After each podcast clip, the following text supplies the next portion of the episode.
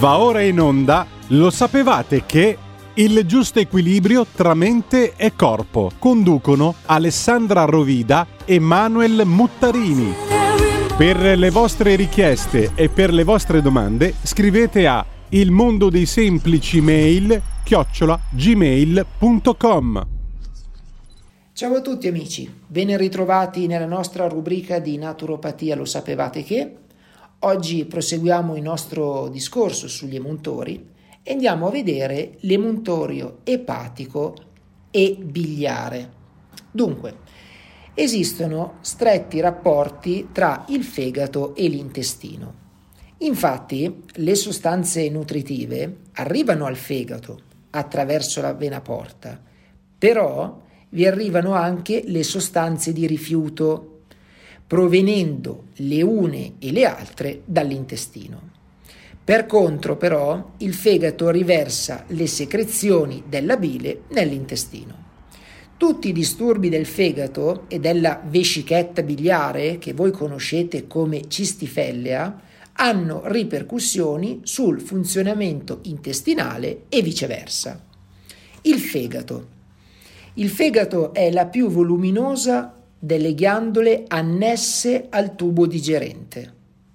Ha numerose relazioni con l'apparato digerente propriamente detto, ma riveste importanza capitale per il funzionamento organico generale, insomma è fondamentale.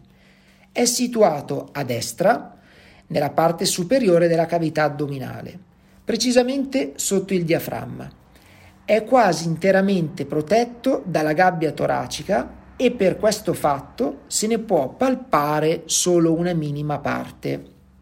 Il fegato è costituito da due lobi.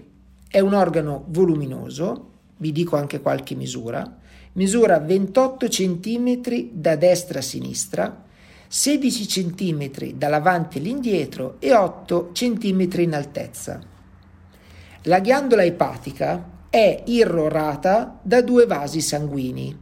Il primo è l'arteria epatica, che conduce al fegato un sangue ricco di ossigeno, che questo è proveniente dall'aorta. Il fegato, come del resto gli altri organi, ha bisogno di questo ossigeno per poter funzionare correttamente. Il secondo vaso è la vena porta, che conduce il fegato ha un sangue ricco di sostanze nutritive prelevate dal bolo alimentare a livello dell'intestino. L'arteria epatica e la vena porta penetrano nel fegato, si ramificano in una quantità di capillari che vanno a insinuarsi fra le cellule epatiche. Il sangue entra così in contatto intimo con le cellule del fegato, che queste ne preleveranno le loro sostanze nutritive, ma anche lo depureranno dei suoi rifiuti. Ogni cellula epatica agisce come un filtro incaricato di depurare il sangue. Dopo aver attraversato il filtro epatico, il sangue purificato e carico di materie utili si inoltra nei capillari per essere versato attraverso le vene sottoepatiche nel circolo sanguigno generale. Il sangue arriva nel fegato con un afflusso di circa un litro al minuto. Questo apporto, in questa misura, costituisce la garanzia di un lavoro epatico normale. Se invece la circolazione sanguigna rallenta o per mancanza di attività fisica o per ispessimento del sangue causato dalle sostanze di rifiuto, l'afflusso diminuisce. La pressione con cui il sangue arriva al fegato non è allora più sufficiente. Affinché il filtraggio avvenga correttamente, il fegato si congestiona e il sangue non purificato raggiunge il circolo per vie collaterali. Questo è tanto per spiegarvi che è sempre importante avere una corretta alimentazione, perché se noi abbiamo una corretta alimentazione, in automatico il nostro filtro, che è il fegato, funzionerà correttamente, perché è questo l'inizio dell'inquinamento umorale. oppure terreno, come abbiamo detto precedentemente nelle puntate indietro. Il fegato ha molte funzioni, sia digestive, ormonali, eccetera.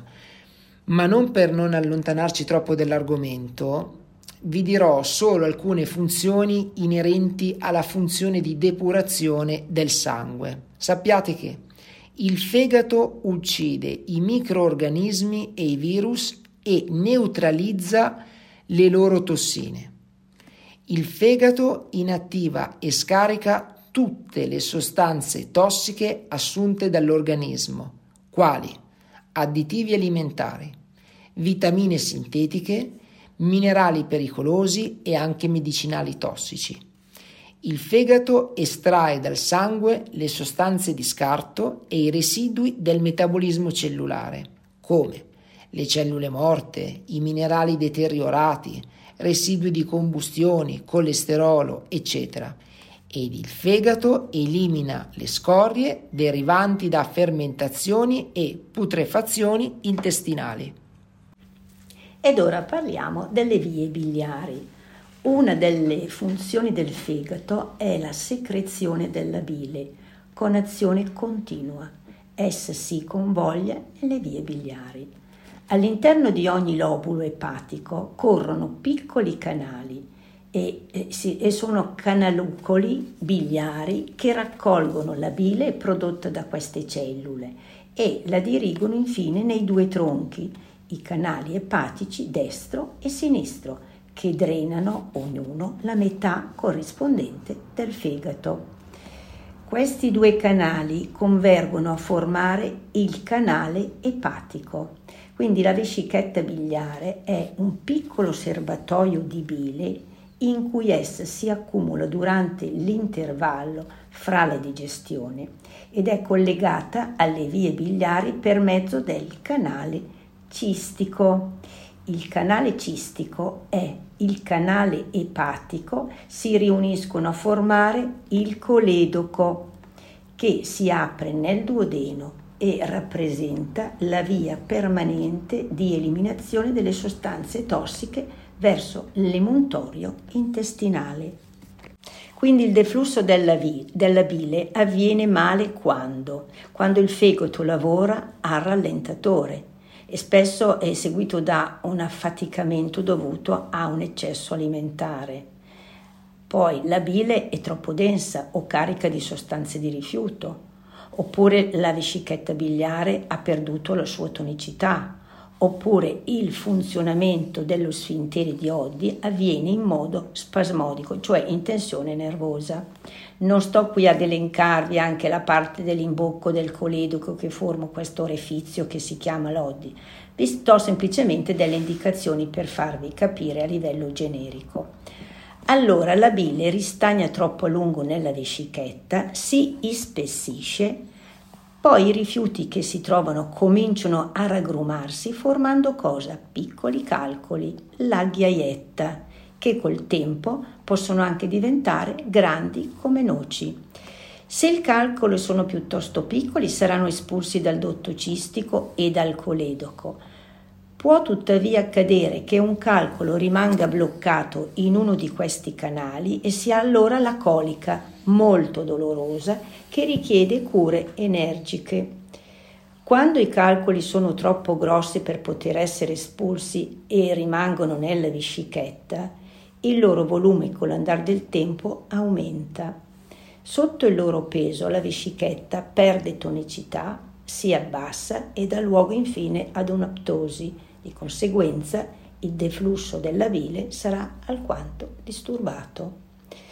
Quando poi i disturbi si fanno molto gravi, si procede all'esportazione della vescichetta.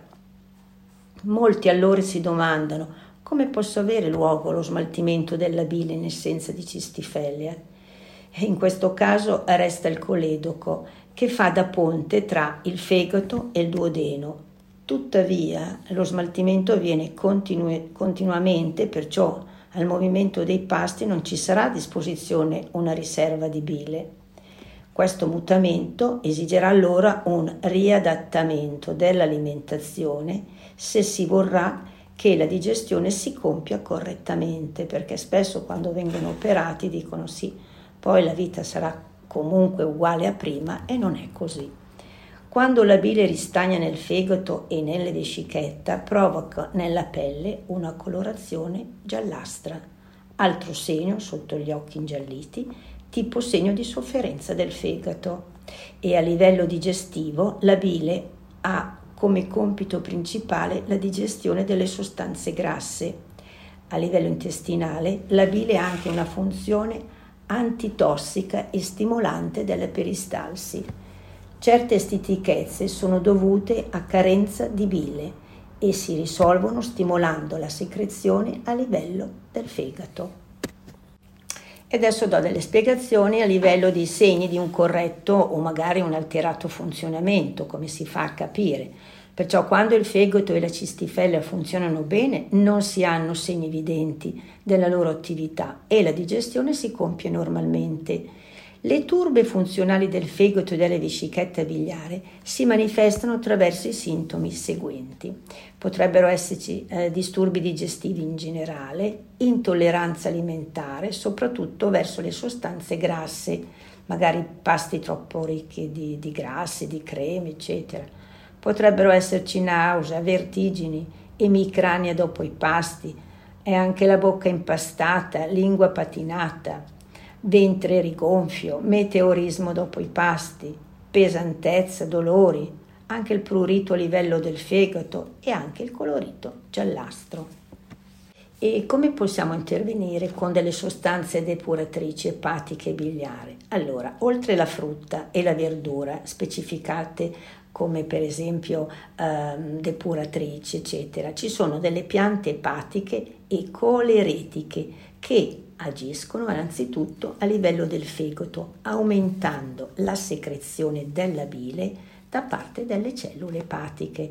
Ci sono anche delle piante biliari o colagoghe che agiscono sulla vescichetta biliare, aumentando la sua capacità di contrarsi e perciò la quantità di bile che essa riversa nel tubo digerente.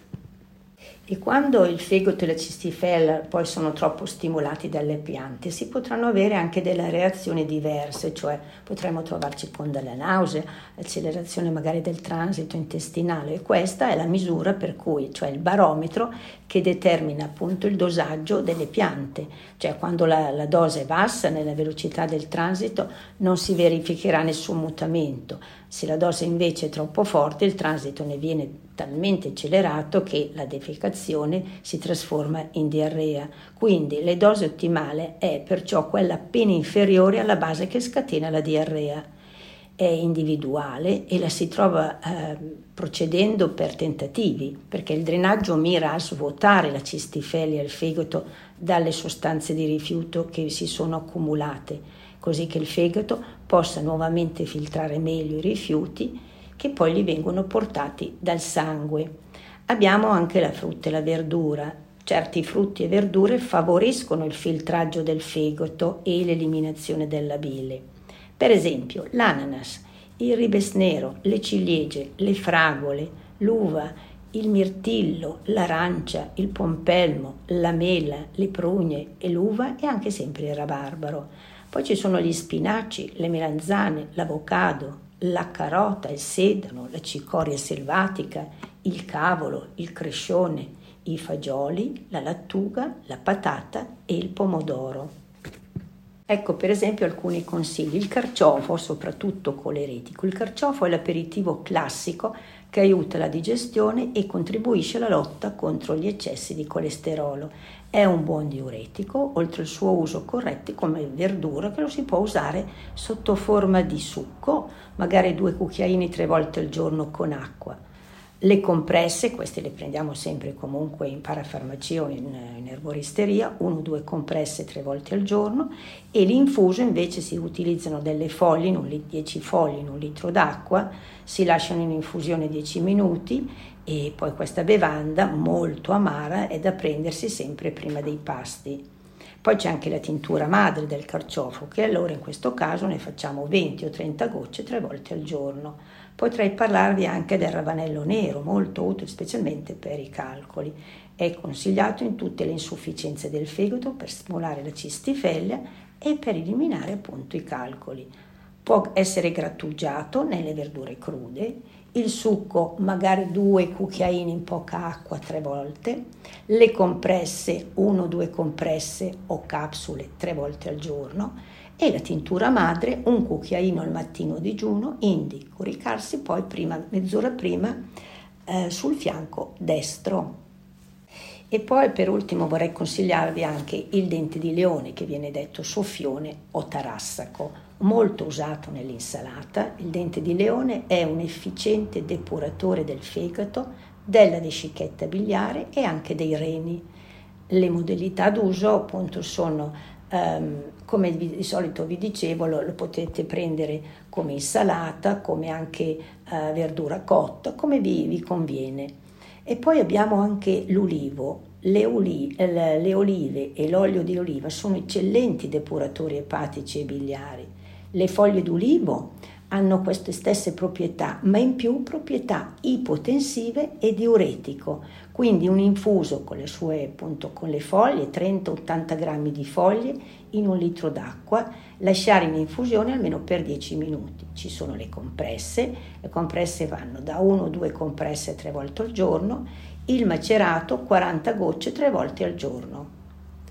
Con questo la nostra puntata eh, sul fegato e sugli organi emuntori si conclude, ma proseguiremo il nostro discorso la settimana prossima, dove andremo naturalmente a dare uno sguardo a quali sono le piante medicinali.